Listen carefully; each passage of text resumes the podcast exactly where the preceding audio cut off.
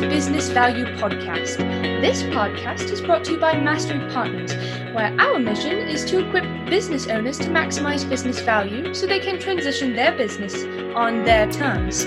Our mission was born from the lessons we've learned from over 100 business transactions, which fuels our desire to share our experiences and wisdom so you can succeed. Now, here's your host, CEO of Mastery Partners, Tom Bronson. Hi, this is Tom Bronson, and welcome to Maximize Business Value, a podcast for business owners who are passionate about building long term, sustainable value in their business. This episode is part of our series called Tales from the 17% Club. As I've said over and over again, a full 83% of attempted business transactions fail to reach the finish line, meaning that only 17% are successful. In this series, we interview people who have successfully sold their businesses. We call them the 17% Club to learn more about the process and to hear some interesting stories along the way. You won't be disappointed today. So, in this episode, I'd like to welcome our guest, Stephen Van Oyen, former CEO of Track What Matters, which rebranded as Rhino Fleet Tracking, a business he and his investors exited in January of 2020. So, here's how our paths cross. Turn out, turns out that uh, the original investors in Stephen's company were the very same people who had invested in one of my businesses back in 2001. In fact, the first time I met Steve uh, was when uh, one of the lead investors in that business asked if I would talk to him as a potential CEO candidate and investor uh, in one of his other businesses. And I remember it because I was on vacation at the time and I stood in a parking lot talking to Steve while my family was shopping. So our paths crossed again at Biz Owners Ed, uh, the nonprofit organization that you've heard me talk about on this show, uh, after he sold his business business. And I immediately begged him to come on the podcast and share his story with you. So here he is. Welcome to Maximize Business Value, Steve. Well, thanks, Tom. Glad to be here.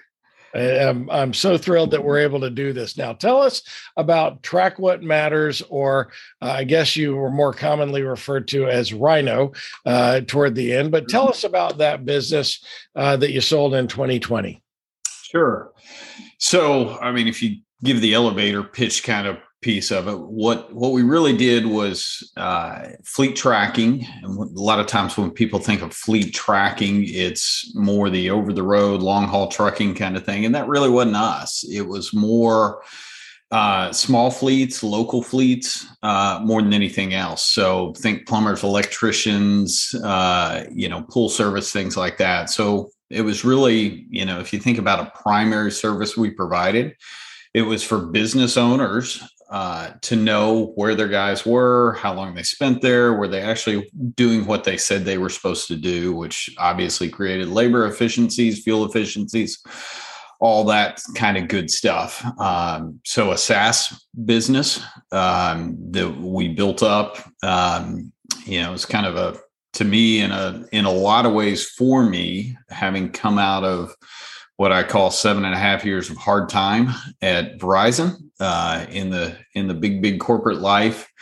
I exited that. I was managing a, uh, I guess 45 developers in nine cities and three different countries, and wasn't having a lot of fun doing that. And so, um, you know, if you think of the genesis of what Track What Matters became, that was really a hey, we're doing something from our angel, this group of angel investors, and uh, you want to come try and build this thing. Uh, and so that was kind of my early start. And then, you know, we had to get good at, hey, you actually need to now sell this product because the guy that was going to sell the product, he's not actually staying around. So go figure that out. So I kind of had a, uh, unofficial MBA in the real world um, that I wouldn't trade for anything. Um, but that's kind of the genesis. And then uh, we built that up. Um, you know, and I don't want to get too much. I know you got questions on the actual sell process and that sort of thing, but you know, we built that literally from zero, no customers whatsoever. Um, and then uh, got to break even after about two and a half years. And then uh, kind of, I'm going to say, petered along, continued to grow, but at a, at a relatively slow clip. Wasn't enough profit in there for anybody to get rich. And then we've kind of figured it out at the end of 15 and had a nice hockey stick at that point. So um, that's kind of the real short of it. What uh, what did I leave out that you want to know about? Oh no, that's a that is a lot. I mean, that is that is uh, greatness. You know, you've you've told us a little bit about what the company is and what it does, and of course, I know all these uh, investors that you're talking about, and and uh, um, really good folks. Uh, and actually had David Hammer, which is one of your investors, on our podcast a couple of uh, episodes ago, a couple episodes before this. Uh, we went so long talking about business transactions that that we had to break it into two podcasts. So, well, let's let's talk now that we know a little bit about the company, let's talk about the exit strategy. Now, of course, I know your investors, so I'm guessing that they were pressing you from perhaps day two uh, for an exit. Uh, I know what that feels like, right? Uh, but did you guys have an intentional exit strategy, or did ultimately your transaction fall in your lap? Uh, yeah. So you know, day two, did we have an exit strategy? Not more than, hey, we are going to exit, right? And that's one of the things that I always told people on the other side. And especially when I was integrating with uh, the other company that the PE group bought at the same time as ours is look, this isn't my baby. Uh, it was something built from day one with the intention of selling. Now we wanted to do good in the world and that sort of thing, but it it absolutely had the intention of selling. So when you got to exit strategy, if you want to kind of know the story behind there, um, about when we got to uh, middle part of 2018, um, I really started to have the itch, if you will, or the the thought process that, gosh, I want to sell in 19 because I don't want to sell in 20, which was an election year. That was my motivation behind it. Uh, and so uh, the idea. We actually took the board to a uh, and did a board meeting in Napa. Uh, we never paid our board, and so it was kind of a, a, thank you trip with our spouses, and and really introduced that idea then. Uh, and then we got some confirmation of valuations and things like that as we entered early 19. Uh, had some people that were really in the industry uh, some bankers and and things like that that that really confirmed that that would be a good idea. Uh, and so I think it was kind of March of 19 when we said yes, we're going to sell, and we are going to hire an investment banking firm for that process. So. Um, so from that standpoint, we absolutely went on the market very, very intentionally. So you you had a timeline in mind. I guess that was what did you say? The middle of uh, 2018 when you had your board meeting in Napa. Uh, is that? yeah. So it was. Uh, I'd say September. It was September yeah. of 18 that we had that conversation, and really that conversation was just, "Hey, I and my partner that was with me." Uh, in the day-to-day operations, we had both agreed, obviously, before that meeting that hey, we were going to say this uh, that hey, we think uh, 19 is a good time to sell. Uh, and and there's some other stuff that went into it. Uh, you know, if you get into the why, right. uh, which I think's a well. That's I want to know what what what made you decide that it was time to think about selling the business. What you know, what gave you that itch? What gave you uh, that uh, desire? Yeah. So, um, you know, obviously the uh, the the pay the payment uh, the bank account moving uh, that's always one right um, but the other piece was really i was constantly uh, and i'm sure a lot of a lot of listeners are getting these once a week once every couple of weeks somebody calling. Often they're the hey would you like us to bring you some professional management? Uh, you'll sell your business and and we'll bring you professional management which my partner was always insulted by.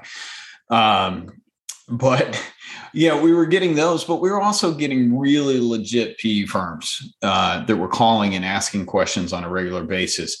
And some of the markers that had been there in terms of 10 million revenue, 2 million EBITDA, that sort of thing, those just kept coming down, right? And so now when you had a little less revenue, and we were getting real close to those numbers anyway, but as those markers had just come down from the PE guys. There's so much money sitting on the sidelines, so much opportunity and the PE groups were realizing that, man, if I can get them even lower than that, and I can I can actually put a little into them, then the return on that is is very outsized. Um, and so that was coming from that standpoint. But then also, and and again, you know our investors and my board, uh, for the most part, they SaaS business really wasn't their historic business, um, and they'll tell you that. And so we were getting into this little bit of a battle, um, and it was a business battle, not a personal battle, over should we be going after net net revenue or EBITDA, or should we be going after growth more? Right. And so we were on the front of my partner and I inside the business saying, man, we got to do everything we possibly can to fuel the growth within reason, within good economics, but we need to push that hard. Uh, and our our board uh, was was much more the man. You just need to show them how much you can put on the bottom line.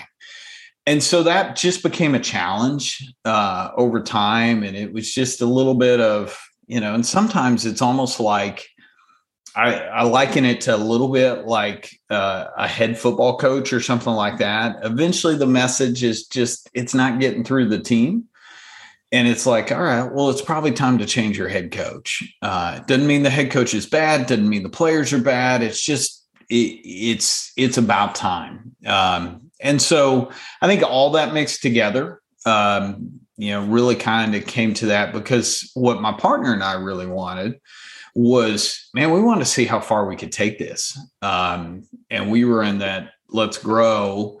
And the investors had been in for eight, nine years, 10 years, something like that at that point. And so it was really kind of, it was maturity and time. And so it all kind of played together. Oh, it's, it's funny. I think until, um, um, you brought that up. I hadn't really thought about that whole growth versus earnings. Of course, earnings is wildly important. Now, most businesses transact on a basis of earnings. I know that you guys didn't, and we're going to hear more about that uh, shortly. But um, the uh, one of the rules that I've always used, especially in a technology company, and you guys really technically were a technology company, right? And so, um, you know, I use the rule of 40, which says that um, that growth uh, and earnings added together, percentage of growth, percentage of earnings added together should equal 40. And if you can grow at 40% or more, it's okay to not make anything to the bottom line because it's clear that you're mm-hmm uh, that you're offering the sacrifice of your earnings to get the growth. Yeah. And the other side is also true. Once you stop growing, you know, or if you're growing at 10%, well, you better be taking 30% to the bottom line. Right. And so, uh, so I think that you guys, I would tend to agree with where your your assessment was in that that uh, that you all probably weren't quite to what uh, a term that I actually got from one of your investors, and that's the harvest uh, mode. It's when you kind of reach a plateau and then you can harvest the profits. Uh, but it sounded like you had a good opportunity for growth. And you're right. Uh, yeah. When when you don't see eye to eye, I've actually sold a business at one point because I didn't see eye to eye with the uh, uh, with the investment group that uh, that had it, and so um, it was time to move on. Even though there's more to be done, time to move on. And so I I thoroughly respect that. Um, no, it sounds like you stuck with your timeline. You said you wanted to close in 19, but I know you closed in January of 2020. So you're feeling uh, pretty good that you guys really stuck to the to the uh, predicted or desired timeline. Is that correct? Uh, yeah, yeah. It was literally January 2nd of 20. So uh, it was as close to 19 as we could get. Very very commonly referred to in the M&A industry as December 32nd.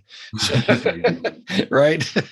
so but actually there's there's some good news about closing in January because then the taxes are not going to be due for another, you know, 15 months. well, yeah, and if you if you hit a COVID year, it actually takes you to 18 months. So with See? the extension, so it's just awesome. It was market timing. You guys knew that COVID was coming, so uh, yeah. So uh, so tell me about your transition team. You hired an investment banker. Did you guys go out and interview a bunch of investment bankers? Because as you say, um, I very commonly hear, and I was the same way at Granbury. Uh, I'm getting a call every day from an investment banker, either investment bankers or private equity firms uh, that uh, that were, you know, just ringing me off the hook.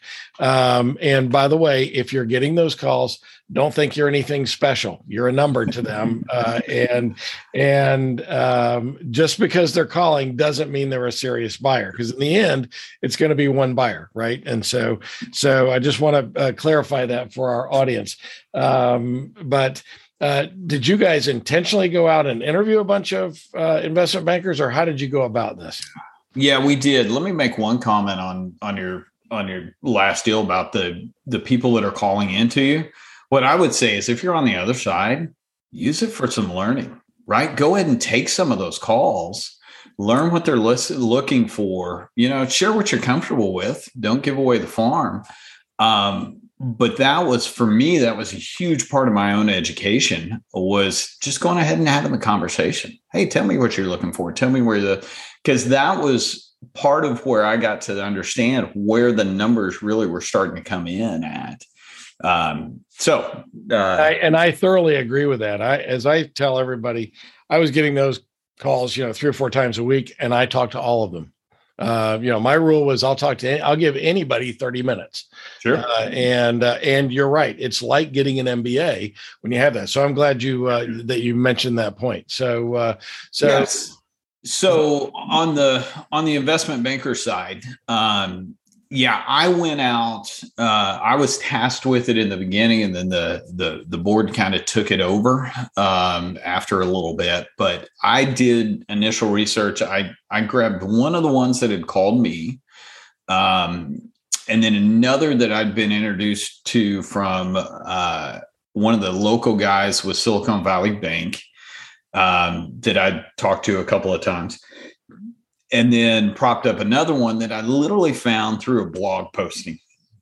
And I had I'd gone out and searched, you know, uh, SaaS investment bankers and something else, right? I'd searched some different ones, looking for really kind of boutique firms, right? And so ended up in that process uh, meeting the group that's out of Birmingham, Alabama, of all places, um, that uh, that ended up being who we went with finally. Uh, and there's a story around how we got there, but um, so actually David Hammer that you mentioned, he kind of took a lead off of you know from me in in whittling down some more. I think he looked around a little further, but ended up we ended up landing on those three uh, that I'd kind of brought to the table. And then what we did is we brought them all in. Uh, you know, had a couple of calls here and there, did some, you know, obviously they got to do some calls with us, the management team. Um, and they were allowed to prep some stuff. And then we had, I think, two or three days, we literally rented a room at DFW Airport. They were able to fly in. We had lunch and then they came in and they all had a prep book for us uh, told us about the market told us about the industry um, you know basically told us all they knew right? And then at the end they always waited till the end. They gave us their range evaluation that they thought we were worth. Um, and so two out of three were pretty close to the same. One was considerably less. Um, we didn't you know and they were really our third choice prior to you know, kind of getting to that valuation. Um, but they were, it was just very different, right? It was kind of the, I mean, quite frankly, they were the New York, New York company.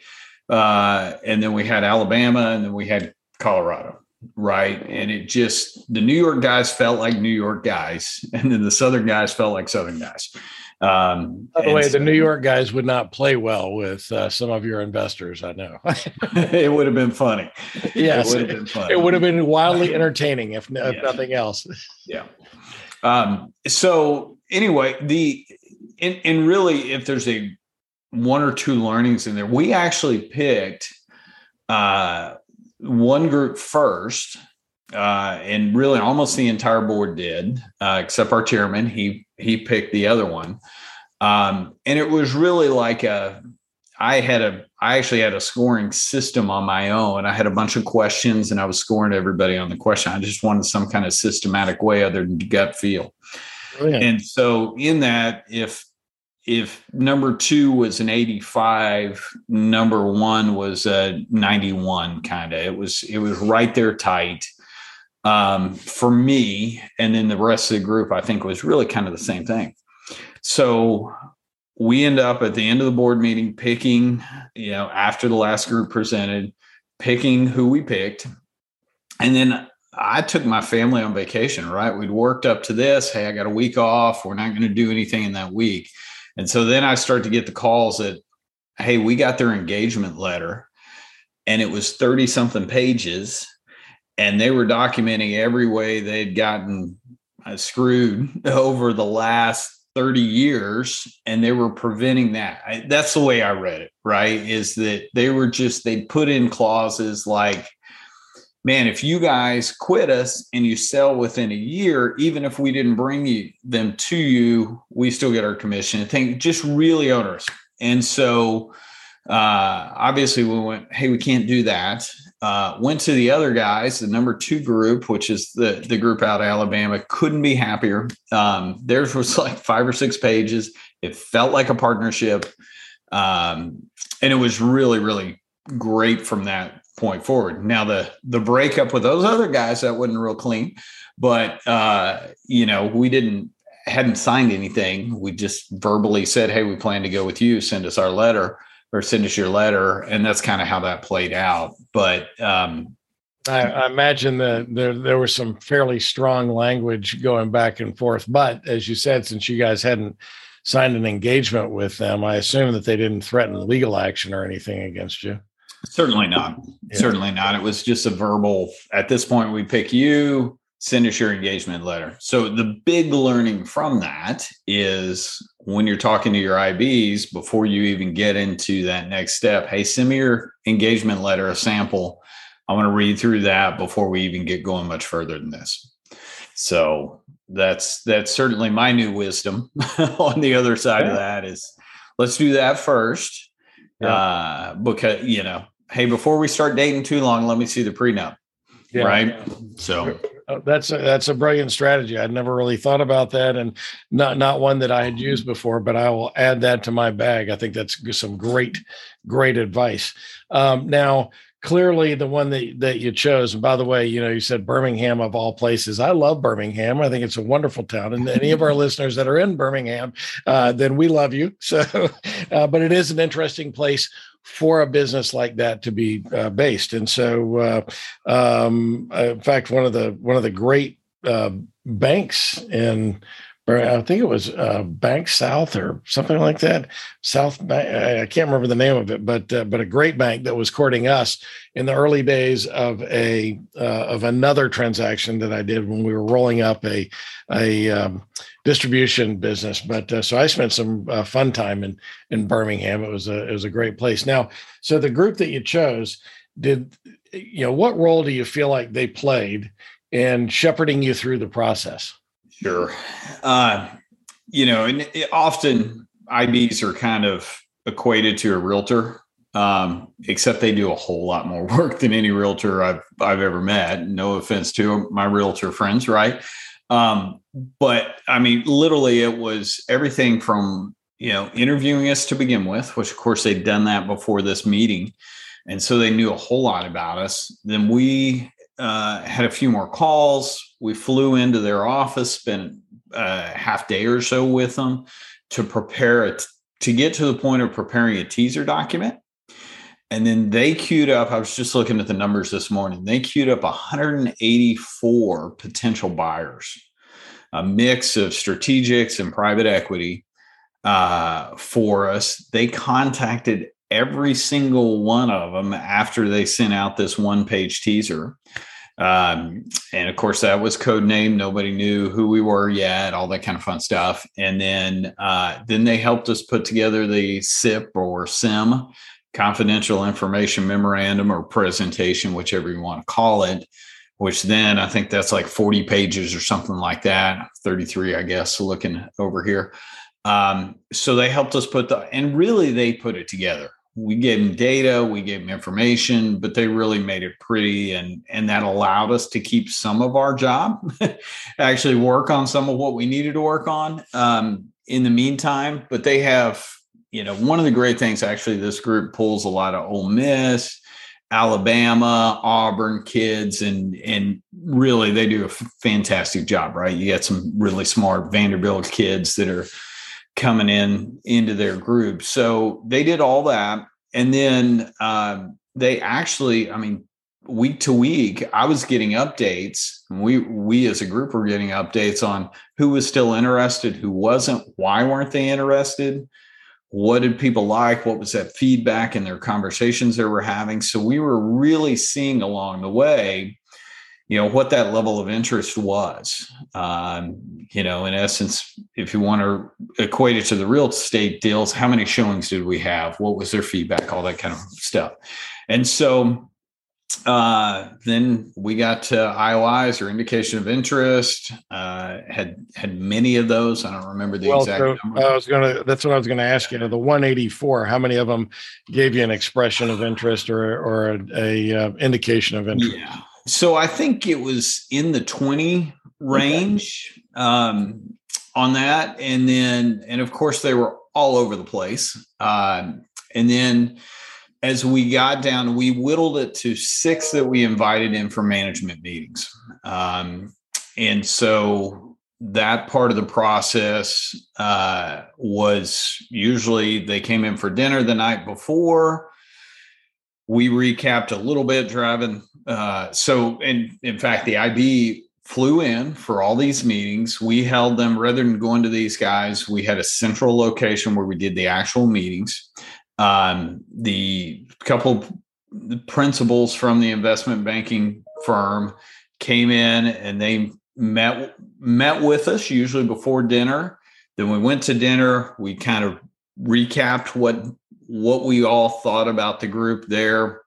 Everybody went home, came back, and had a four to six hour management meeting where we went through another deck that included a lot of what the CIM did, but it also had some, you know, we dove deeper into some other things in that. And then you restart it all again. I literally would go finish one of those meetings, go home, take a nap, get a shower, get ready, and then go redo that uh, for six meetings, and and I think we spread six meetings over two weeks. And for me, it was a blast, um, but it was tiring because you were on, you were on at dinner, you were on in that six-hour meeting. Heck, you even the bathroom break, you're on because you're actually having a conversation, and then you're finally running to use the restroom and come back. So. Um, but to me, that part was a blast, and they really walked us through that whole thing. That's awesome, and a good one will do that. And so, so uh, then you had those management presentations. By the way, did your board participate in the management presentations, or was that just you and your partner? No, certainly not. That was me and my partner. You know, I would equate that to taking your parents on a date with you, right?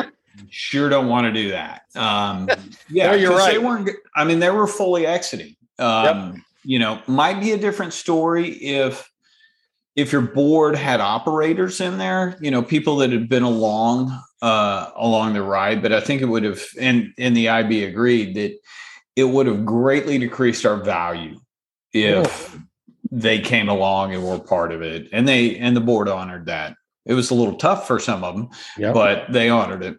No, I think that that's uh, I think that's a great strategy. So you had the six management meetings. Then out of that, how many letters of intent did you get?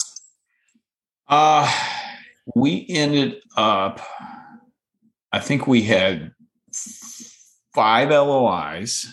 Okay, so one of the six dropped out after the management. One of the six dropped out altogether. Um, the we we really had two clear front runners mm-hmm. um, at, at that point, and and so they were they were neck and neck in total valuation. Um, but terms, you know, one was clearly better than the other. Unfortunately, that was the one that we preferred uh, anyway. But um, you know how you got to the execution and the final valuation uh, with the second one just wasn't near as clean as the first one for our investors or for my partner me and and we had another equity guy that c- continued on no that that makes a lot of sense and so you you narrowed the search down and then you you picked the one that you're going mm-hmm. with and that's when due diligence starts right and so so how did i uh, we've written a blog and I did a, a, a, podcast on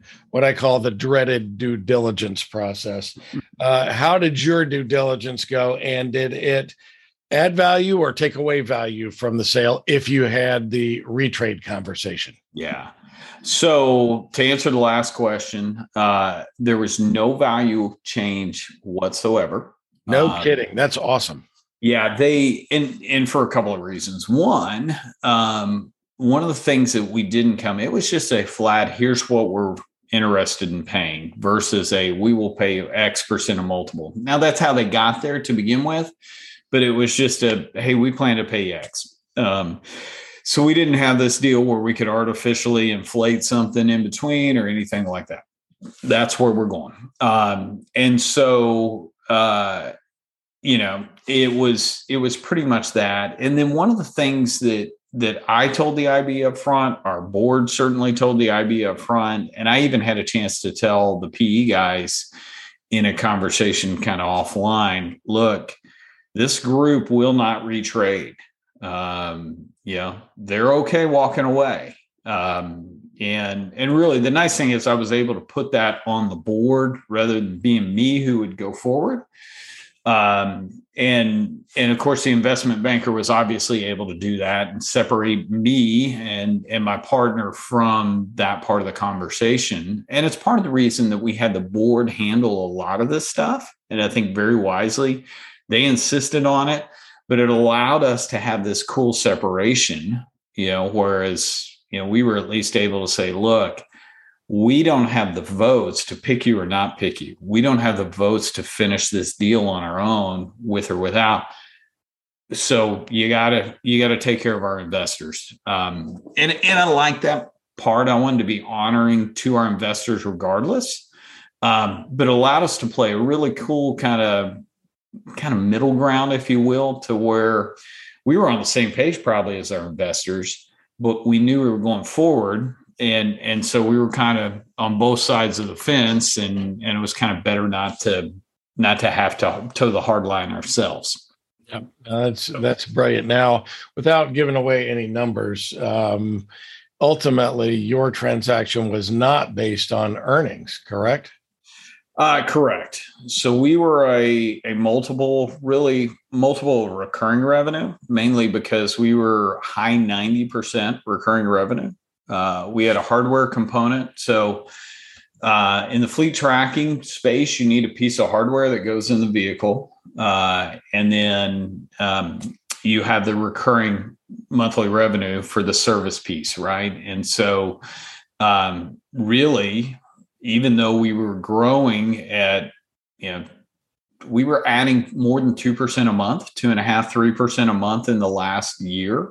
So I think total growth of annualized recurring revenue in our last year was 38%. Uh, the year before was 48. The year before that was 69 and 70.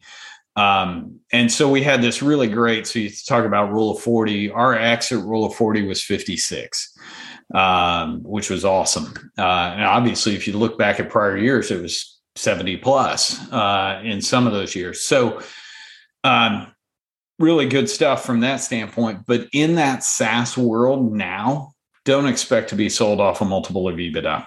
Um, and in fact, you know, again, without giving the numbers, and we love David Hammer, who's the, you know, really awesome conservative sales guy, uh, has historically reported off, uh, you know, sold off EBITDA and a multiple of EBITDA, which may range from six to eight percent or, eight times in there. And so uh, I've actually got these cool little rock glasses that I have made for our for our uh, board, and on the back is a little 35x, which is just a little nod to David because that was that was a multiple of EBITDA uh, yeah. in essence for what we were doing there.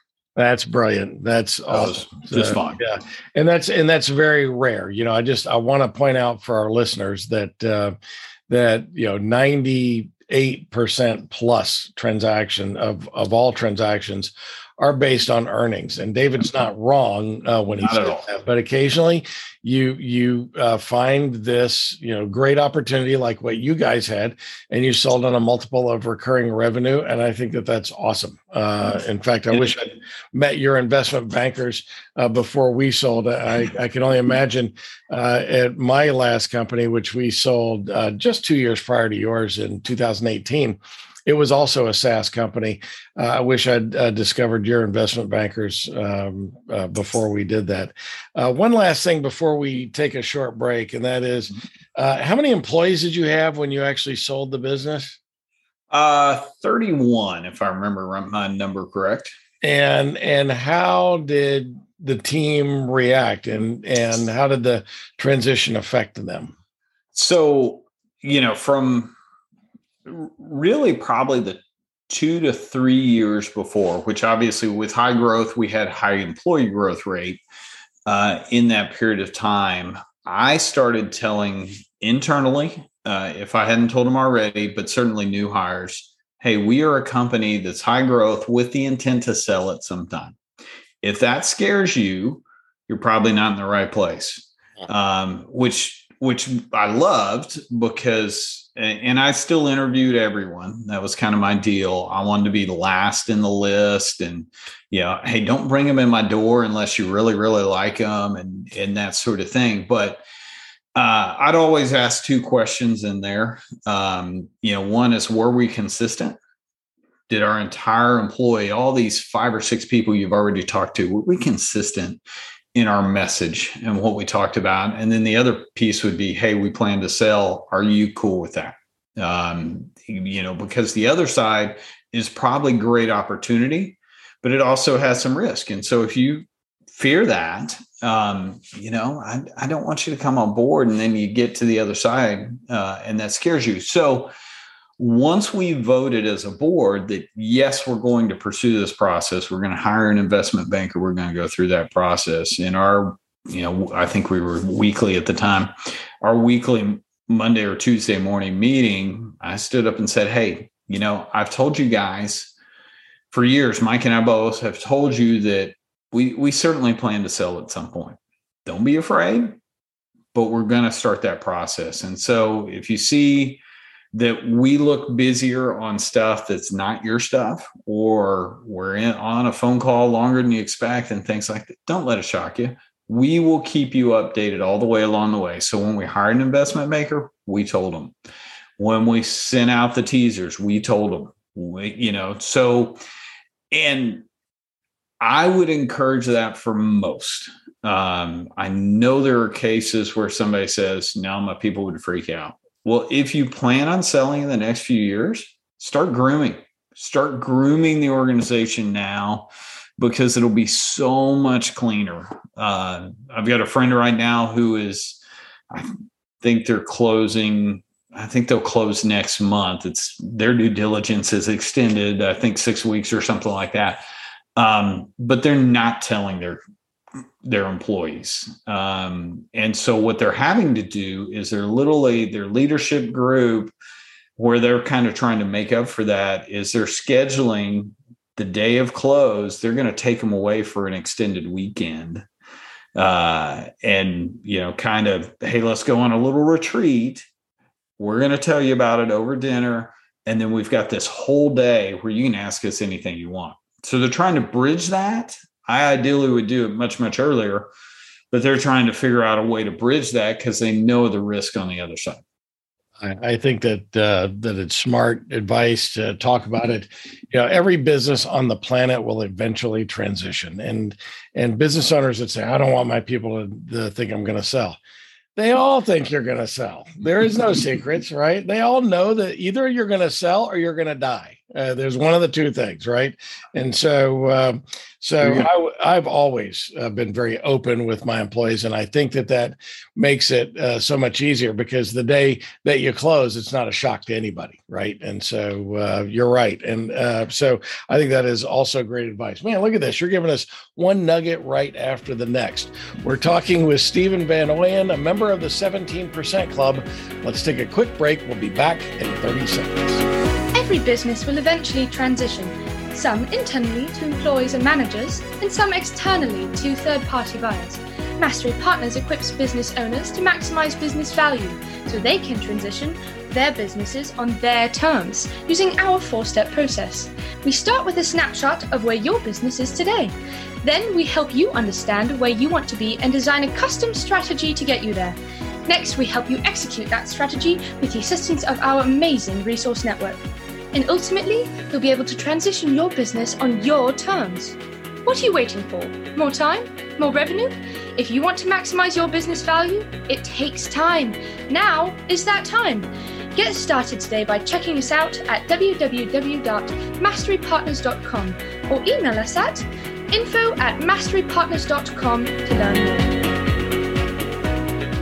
We're back with Stephen Van Oyen, a business owner who successfully sold his business in 2020. So, Stephen, you told us a lot about the story and took us all the way up to the close. What did you learn going through the process? Oh man,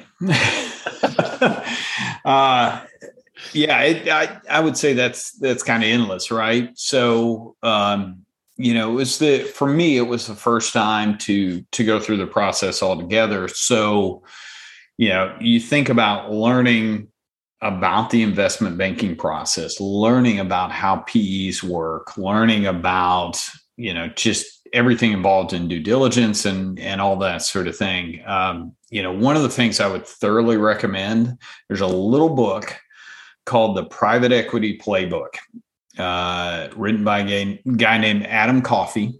Uh, it's like 110 pages or something. Super easy read.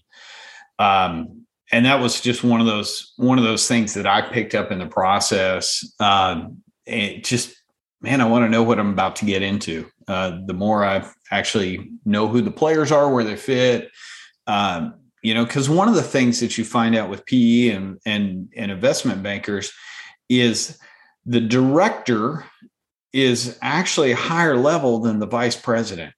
And it's like this flip title thing that's outside of normal business stuff.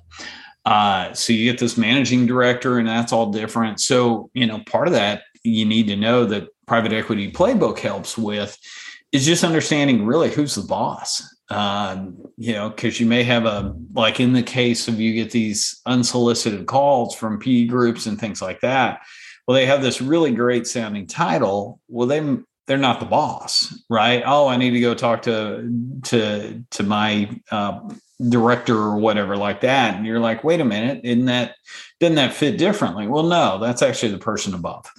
Um, and so that's certainly one of the things that i learned really from taking those calls. But in addition you know when they said hey let me bring in this person. Your story is interesting now we moved from an uninterested to an actual hey i'm going to put you on the list and they were on the list when the ib asked about our you know who we thought we might sell to.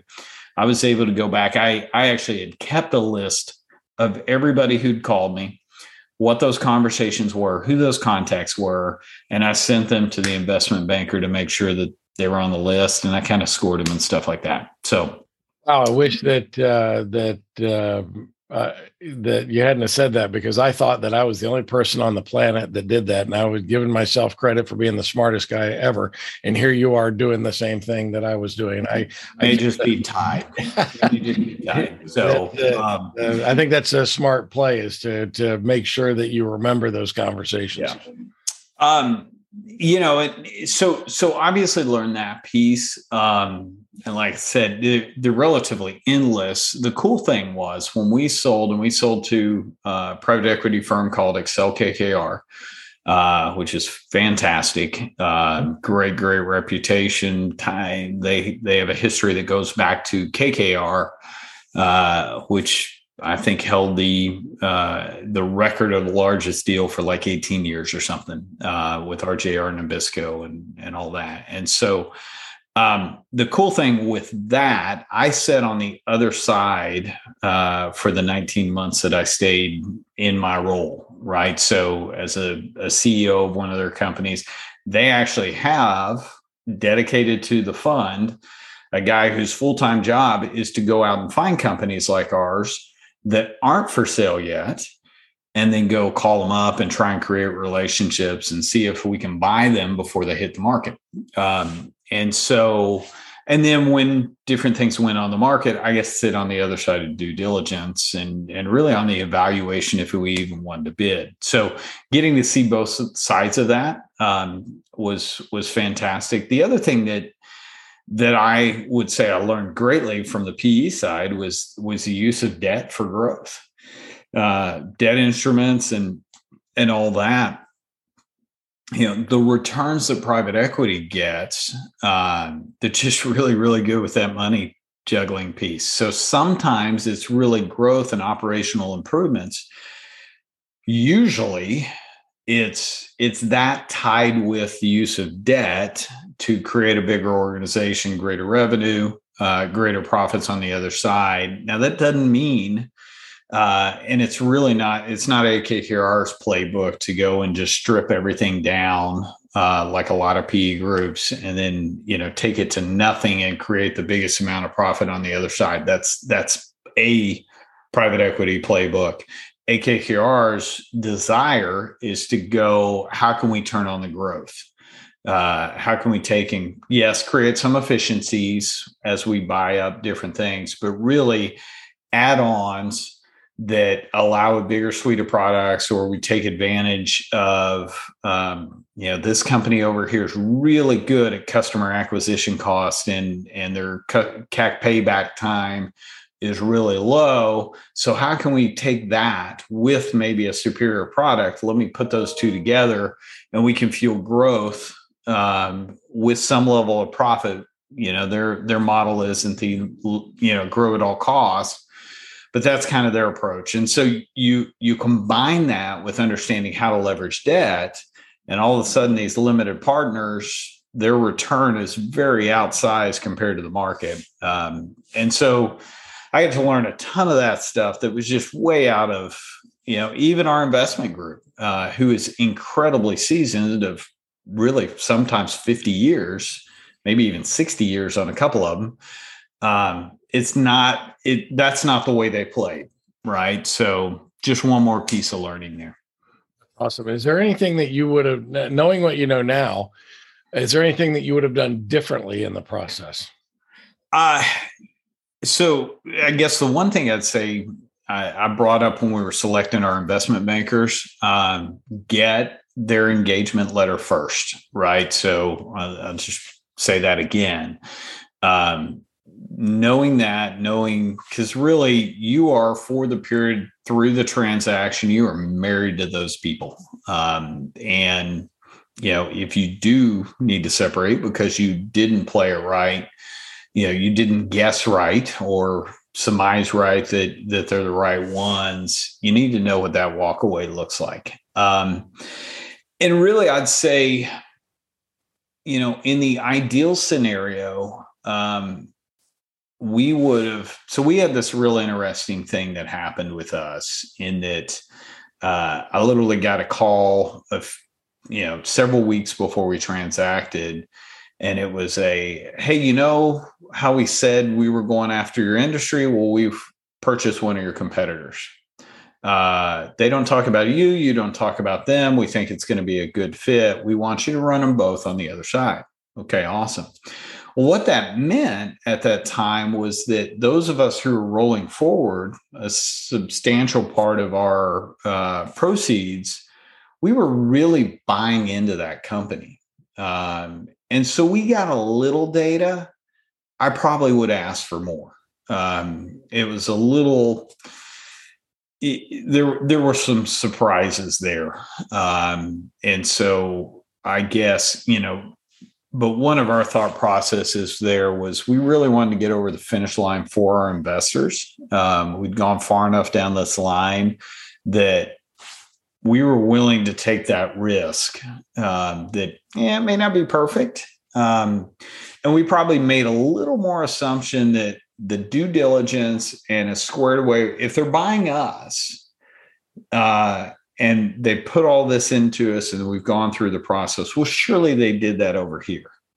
Um, no, in truth, I think what what it probably was was, hey, you guys are really awesome, and we know that maybe you can fix some of the issues and concerns we have over here. Um, so in the end, that was and and that's a whole different story of you know how do you bring companies together and stuff like that. But um, that would probably be it. Just ask a few more questions, even if you're probably as long as you're not a jerk about it. You can probably ask a lot more questions than you think you can ask without spoiling the deal. Is there any other advice that you would give to a business owner who's thinking about a transition? Uh, so another book uh, that I probably read several, uh, two or three times in the year or so, even before the process, was "Finish Big" by Bo Burlingham. Um, you know, former Inc. guy. Uh, he's spoken at a couple of business owners ed things over the years. Um, what I like about that book is it really kind of tees up your mental thought process of what the other side looks like. Um, you know, and one of the things I'd I'd say more than anything is you need to emotionally disconnect yourself from the fate of that business on the other side. Now, if you're still running it, stay connected as long as you're still running it. But if you are going to exit, you need to understand that you have you have sold and given it away. Don't, you know, maybe you drive by your old house that you sold and you're sad because they cut down that tree or something you need to get over it. Um, and it's probably a mourning period, right? When I finally did exit, when it was clear that, hey, this isn't the place for me long term for different reasons, and and I need to go a different path. Um, there was no question a little bit of a mourning period, right? Because I wanted to take it to the next bite of the apple personally, um, and it just wasn't in the cards. But you know, there was definitely a period of anger and and whatever else that comes along with that of ah, i thought it would work out different uh, but the sooner you can get your head around okay it truly isn't a family member it's not a baby. Yes there are people that i care about in that business but if you did everything right with those people leading up to there if they're making a fair wage and you're helping them learn and grow in the process they can leave and more than likely they're going to leave for more money than they had with you.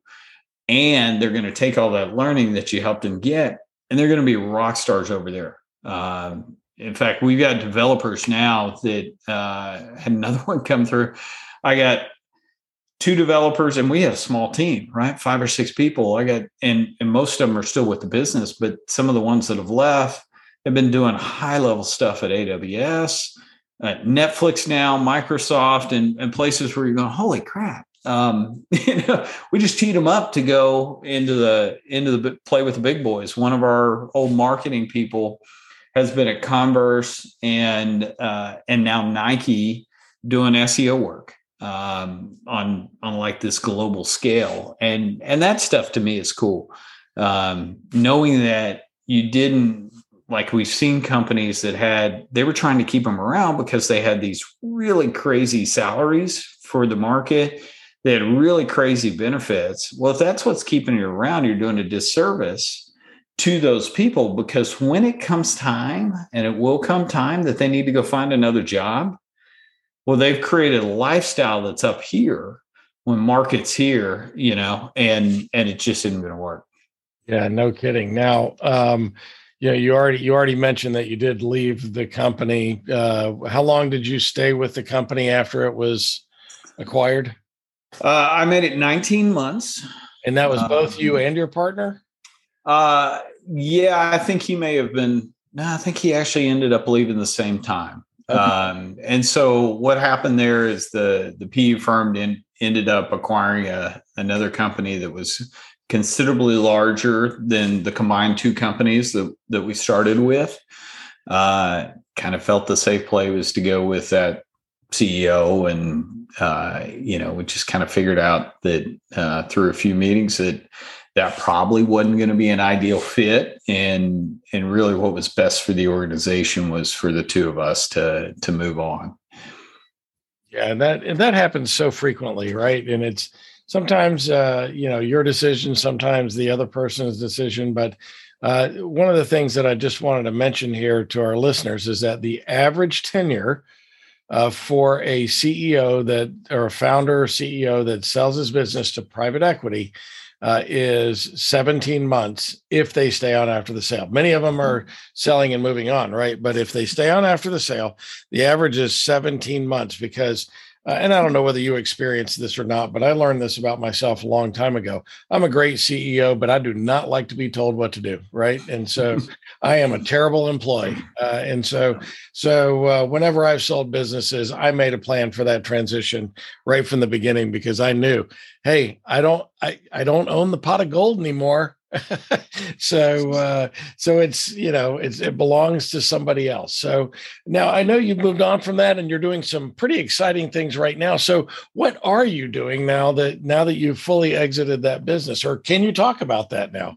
Uh well there's there's a mix of that. So one of the things i tell anybody uh, once you do exit try and take a little downtime. Um, i know uh, I just kind of called it a sabbatical for a while. Now I didn't know when it was going to end. Um, it was just, what do you know? And I'm I'm on sabbatical. I I don't know what that means, but open-ended sabbatical. yeah, that's right. Um, you know, always had the intent that hey, within a year, no question, I want to be doing something. I'm you know, I just turned 49, so.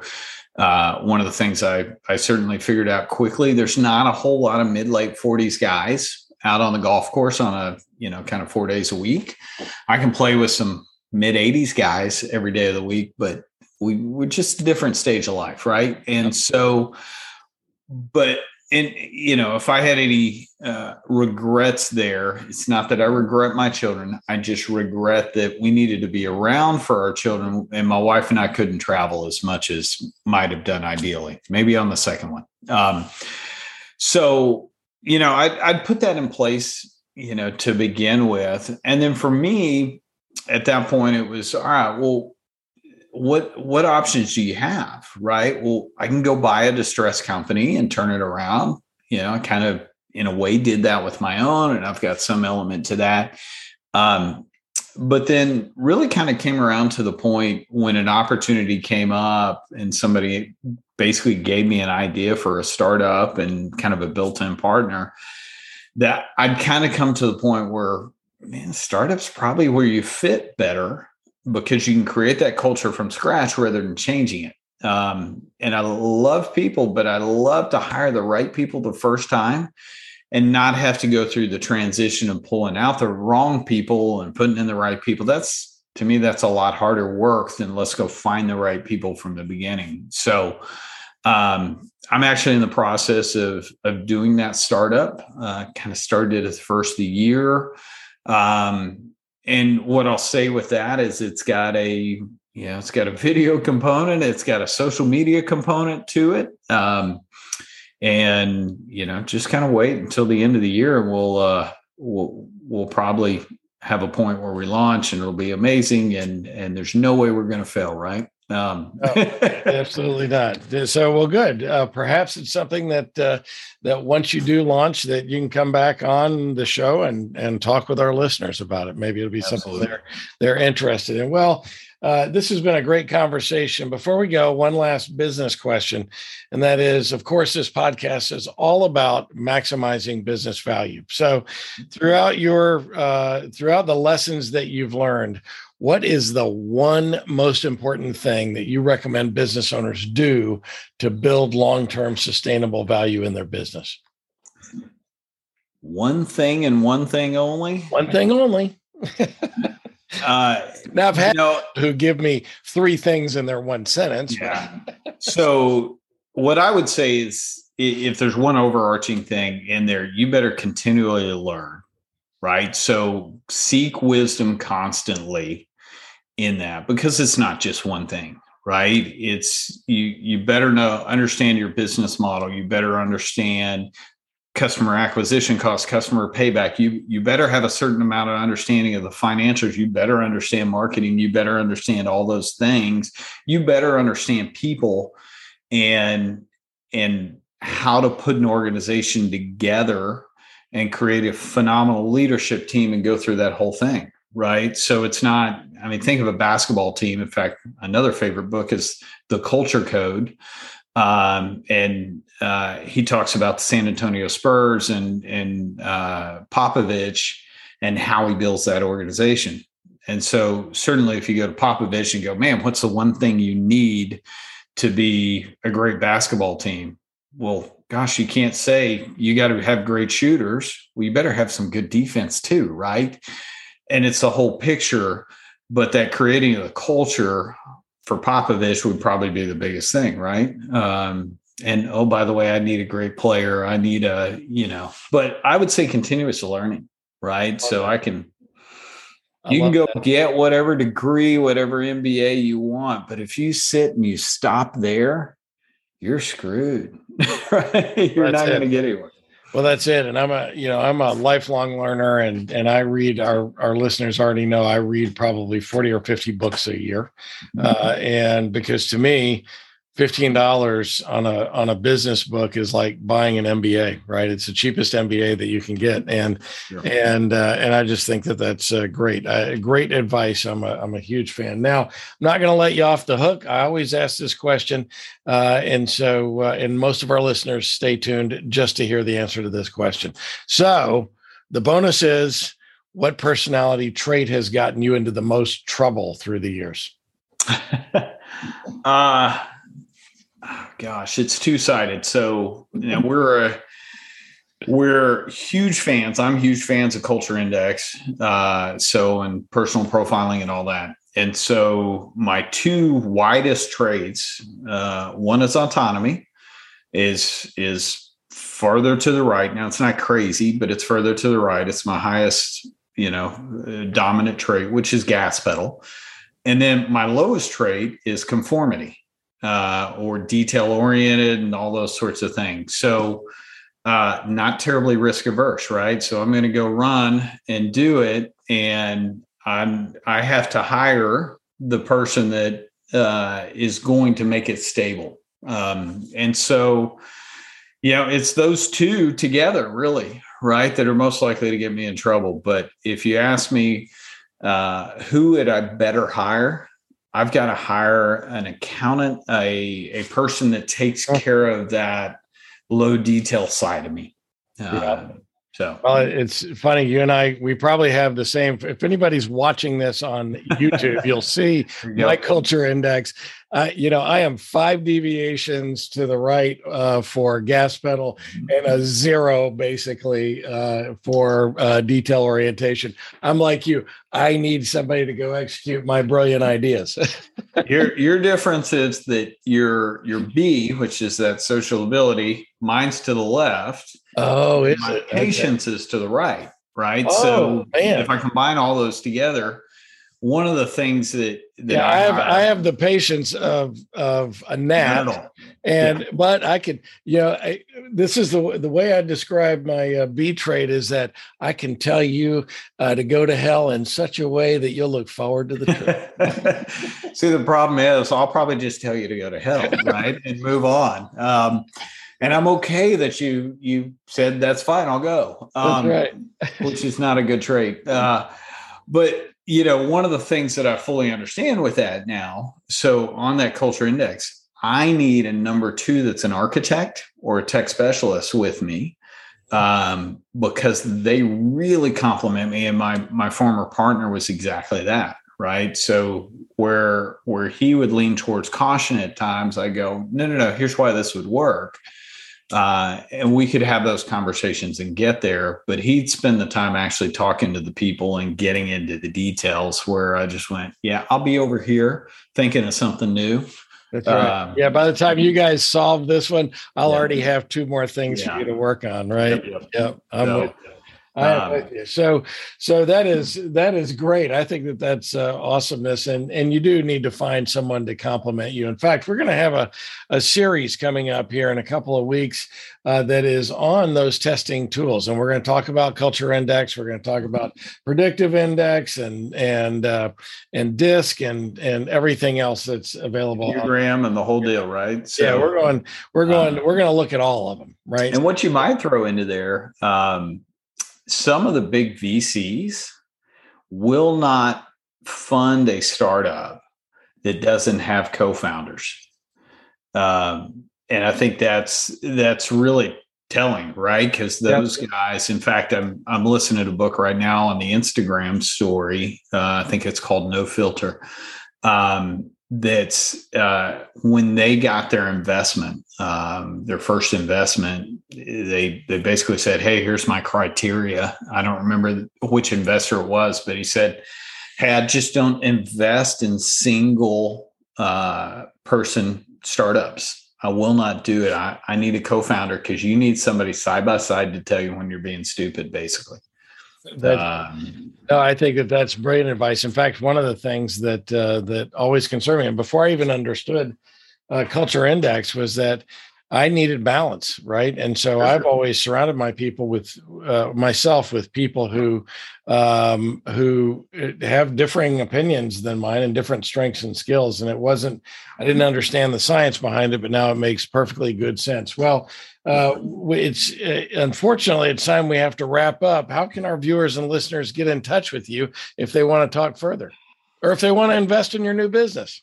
There you go. Uh, so I'll give you the uh, I'll give you the name of the business without telling you anything about it, and you won't find a website. So Steve at toldaly.com. So T O L D A L Y.com. Uh, and that would probably be the best way to find me right now. Great. Otherwise, well, LinkedIn's great. So, yeah, I was going to say you can find them on LinkedIn. So, Stephen, thank you for sharing your story with us and thank you for being our guest today. Glad to do it. Thanks, Tom. You can find Stephen Van Oyen on LinkedIn, or of course, you can always reach out to me, and I'll be happy to make a warm introduction to someone that I recently reconnected with. And, and I guarantee you, we're going to be lifelong friends. This is the Maximize Business Value podcast, where we give practical advice to business owners on how to build long term sustainable value in your business. Be sure to tune in each week and follow us wherever you found this podcast so you'll know every time that there is a new episode. And by the way, if you or someone you know has successfully exited a business and therefore a member of the 17% Club and would like to be interviewed on this podcast, reach out and schedule a time for a conversation.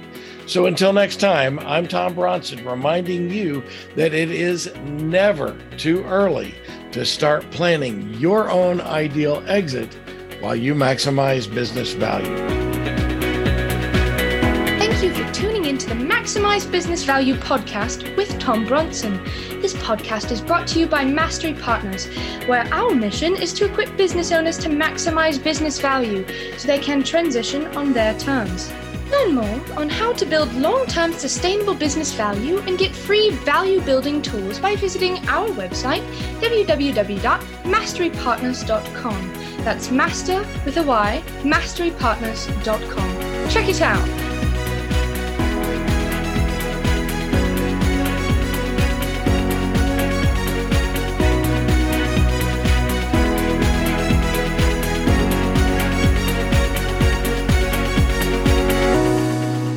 That was perfect. I wouldn't make any changes on that.